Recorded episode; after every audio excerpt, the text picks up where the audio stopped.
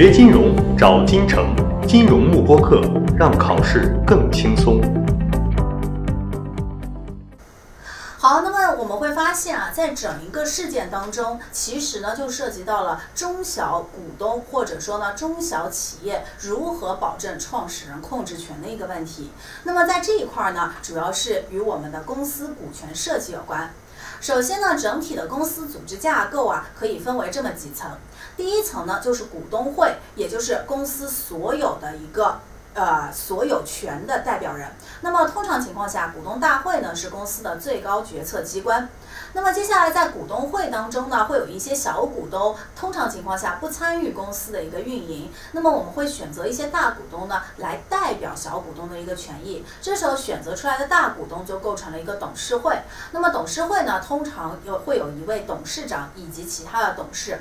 董事会的关键呢，是要维持独立性，监督公司高管的一个运营。那么有的时候呢，为了保证公司的一个监管权，我们还会设立监事会或者监事。好，第三个呢是董事会下属会有各式各样的委员会，例如风险委员会，或者说呢其他的一些审计委员会以及提名委员会。那么这些委员会呢，其实全部是围绕着董事会的一个层级展开的，可以帮助我们的董事会呢更好的去开展业务，与高管进行一个沟通。那么我们说啊，董事会呢主要行使的是监管权，而股东呢主要行使的是所有权。那么这个时候，真真正正参与公司日常经营的其实是职业经理人，也就是所谓的高管。那么高管和股东之间呢，往往会有一些利益冲突，所以这个时候呢，我们要通过合理的股权设计来尽可能的降低这些利益冲突，同时呢，规避公司未来运营的一个风险。好，那么接下来我们就来看一下应该如何去进行一个股权设计。那么整体来看呢，中小企业设计股权主要有四大原则。第一个原则呢叫做不平均原则，这一项原则其实主要针对的是创始团队。简单来说呢，就是创始团队不应该出现股权平分的现象。比如说，我现在总共有百分之一百的股票，我就平均分给三个创始人，这种做法其实是不可取的。因为随着公司的发展呢，每一个人创始人的贡献其实会发生变化。那么唯一不变的是，这个初创人，也就是公司一手白手起家的人，他的贡献呢会越来越重要，他会成为公司的核心灵魂人物。所以说呢，创始人在组建创业团队的时候啊，就要奠定自己绝对领导的权利。一山不容二虎，三个臭皮匠呢，往往是没有办法完成挑水喝这样的一个任务的。所以在这种情况下呢，只有保证某一个创始人的绝对权利，才有利于初创公司发展，保持一条心。那么最典型的例子呢，就是真功夫团队。真功夫的创始团队呢，就是一种股权均分的最大惨案。因为股权均分呢，导致整体公司分崩离析。那么还有一些失败的案例呢，有可能我们根本就没有看到。所以在这种情况下呢，首先第一点，我们分股权一定是多劳多得，少劳少得，不劳不得，而不应该平均的去进行分配。好，那么第二个原则呢，叫做小股东原则。这一项原则呢，主要是针对于公司的人才激励制度的。现在有很多互联网公司啊，为了吸引和留住人才，又是给钱又是给股。通常情况下呢，很多互联网公司觉得我要招高管，如果不给股权激励的话，感觉都不好意思把招聘信息发出去。但实际上呢，这种做法是非常可笑的，因为我们知道啊，股票其实本质上就是废纸一张，它的价值主要来源于公司的估值。如果公司运营业务差，估值上不去的话，手上的股票其实根本不值钱，给了也是白给。那么此时如果有更好的竞争对手来挖人的话呢，这些人还是会分分钟走掉，人走茶凉。所以在这种情况下，对于创业公司而言呢，千万不要轻易的将股权分割出去。中长期的激励呢，绝对不仅仅只有分股权一条路，股权呢还是要给到那些真正能持续为公司带来价值，并愿意为公司发展而不断奋斗的人。好，那么这边呢还涉及到在初创团队分股票的时候啊，千万不要把百分之一百的股票通通分出去，这样呢对于未来的一个股权变动会产生重大的影响。那么有很多初创团队呢，会选择制造一个资资金池，也就是说，一开始的时候呢，我可能会把百分之二十或者百分之三十的股票呢，啊留在这个资金池当中，未来呢，依据不同人的贡献，再对这百分之三十的股权呢进行合理的划分。那么这种资金池呢，起到了一种缓冲垫的作用，可以帮助我们更灵活的改变股权结构。好，那么第三个原则呢，被称为控制权原则。这项原则呢，其实主要针对的是公司进行资本运作的。公司的发展呢，有的时候不得不借助资本方的力量，但是我们要知道的是，一定不要在公司的治理的层面或者控制权上让步。那么公司的治理层面呢，主要体现两个方面，一个是董事会，第二个呢是股东会。那么股东会呢，是依据持股比例行使投票权，所以基本上是啊一人一票制。那么这个时候呢，作为创始人啊，一定要牢记三个比例。第一个比例呢是三分之二以上，也就是百分之六十七以上的股权呢，叫做绝对控股权。我们说啊，公司可以召开两类股东大会，第一类呢是年度的一个股东大会，第二个呢是临时的一个股东大会。在临时股东大会当中呢，会表决一些公司的重大决议，比如说重要的资产出售或者兼并收购这些提议。那么在这些重要提议当中呢，我们要求参会者过三分之二以上的股权才能够通过此项决议。所以，如果有一个股东手上持股超过三分之二的话，那么这个时候呢，对于任意的决议来说，它都是一票否决，并且一票掌握，一票就可以通过这项决议。那么在这种情况下呢，它就属于公司的绝对控制人，也就是说，没有任何人可以跟这个人叫板了。好，那么第二个呢是半数，半数被称为相对控股权，也就是说呢，你现在的持股没有达到百分之六十七以上，但是在百分之五十到百分之六十七左右。那么在这种情况下呢，我们说日常的一些运营决议，差不多就是过半数通过就可以了。所以说，如果你能够掌控公司百分之五十以上的股权呢，你其实就是日常经营的老大。好，那么第三个呢，叫做三分之一。三分之一呢，指的是一票否决权。也就是说，如果你持有了百分之三十三左右的股票，那么此时呢，你对于公司的某些制度是有一票否决权。只要你不同意呢，这家公司是没有办法通过这个提议的。那么这些非常重要的股权比例呢，其实就是创始人应该关注的。通常情况下呢，对于初创公司来说，我的这个持股权啊，应该在三分之二左右；而对于相对来说比较成熟的公司呢，也要保证在一半左右。这个时候呢，你对公司才能施加比较重要的影响。好，那么这是第一个在股东层面。那么第二个层面呢，是在董事会层面。董事会层面呢，就比较经典了，是实行一人一票制度。那么很多资本方啊，在投入资本之后，就会到董事会当中占取名额。此时呢，就算这个资本方只持股百分之五，但是只要进入到董事会当中，比如说七个董事，那么由于是一人一票制，和持股比例没有关系，所以在董事会当中呢，这个资方反而会有七分之一的一个发言权。那么这个时候呢，企业就要非常的郑重。了，也就是说，一旦资方进入了董事事会名额，那么之前有公司创始人被资本方利用董事会制度直接踢出局的情况。所以在这种情况下呢，董事会当中和股持股比例是没有关系的，主要是和席位有关。好，所以说呢，我们说总总体来看，对于初创团队一定要注意控制权不旁落的问题。那么在控制权的原则上呢，马云其实是高手。马云目前整体集团的业务呢是非常庞杂的，但是呢，啊，蚂蚁金服通过两个有限合伙企业直接实现控制，而阿里巴巴呢是通过董事会直接实现控制。也就是说，马云不需要大量持有股票，就对这最核心的两个部分，阿里巴巴以及蚂蚁金服呢，实现了比较强的一个控制权。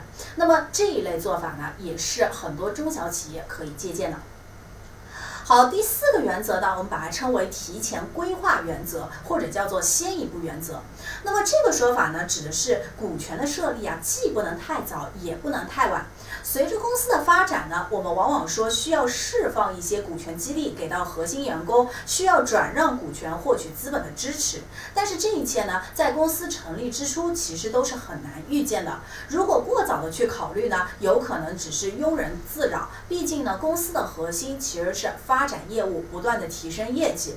但是呢，我们说在股权结构的设计上面，也不能等到事情发生了临时去下决定，因为这样的决策呢，往往是仓促的，没有办法三思而后行。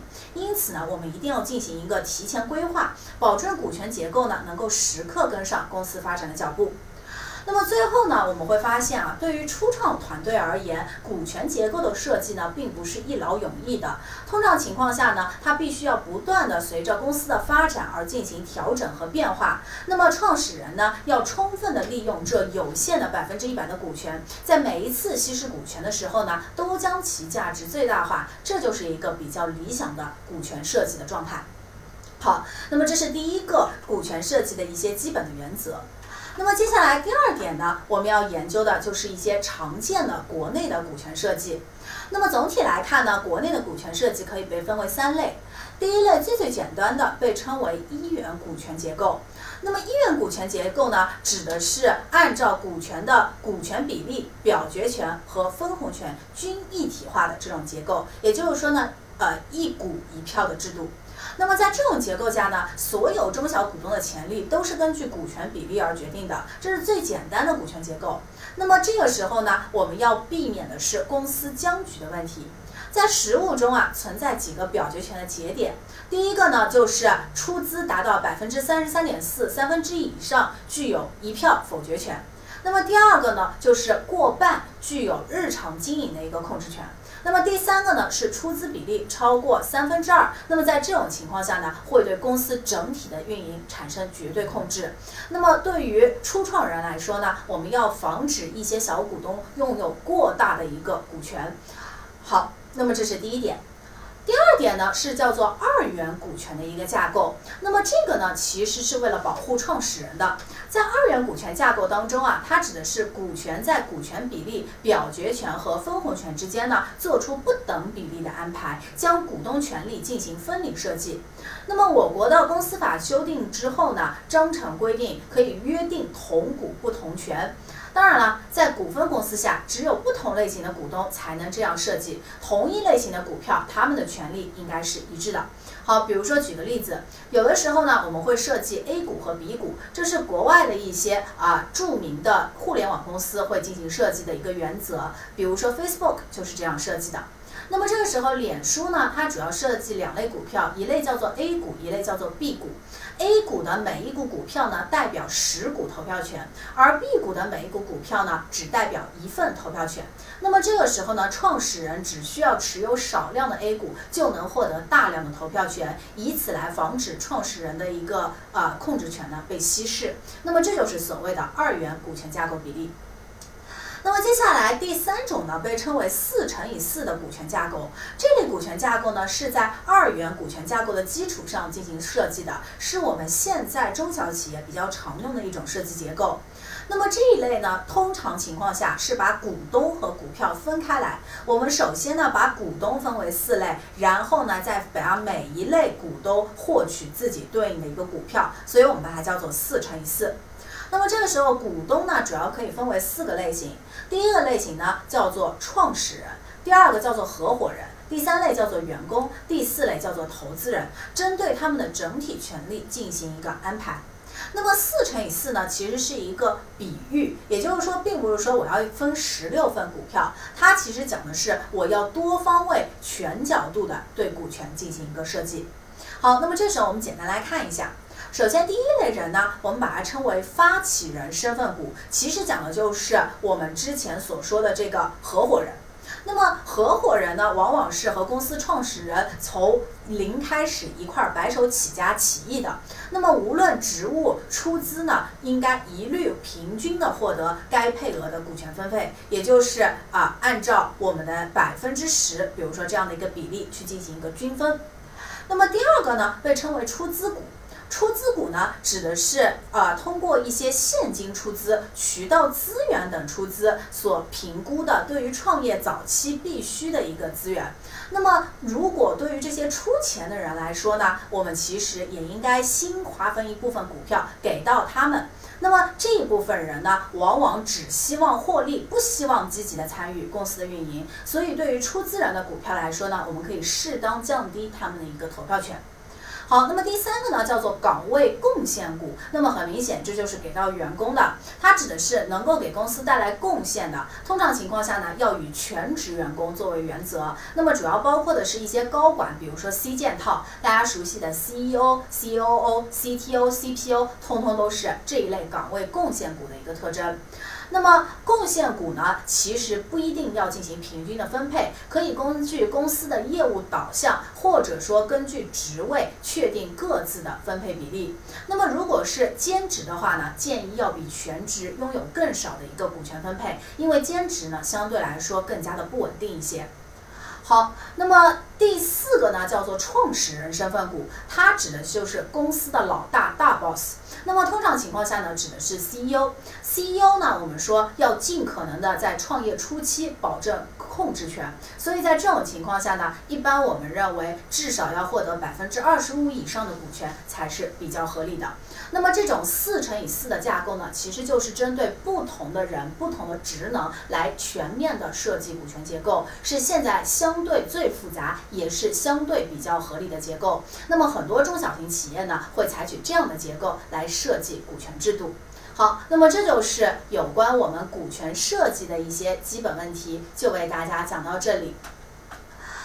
那么总体来看呢，我们会发现啊，在庆余年的事件当中，主要是由于股权的变更呢所产生的控制权的转移，导致李国庆呢丧失了当当网的控制权，最终被裁判出局。所以我们会发现，对于中小企业来说呢，大家一定要注意股权的事前和事中的控制，才能够更好的保证创始人这公司啊在公司当中的地位以及公司业务的一个一贯性。好，那么以上呢就是有关我们庆余年事件的分享，感谢大家的观看。锁定金城教育，成就金融梦想。更多备考知识，请关注金融幕布课。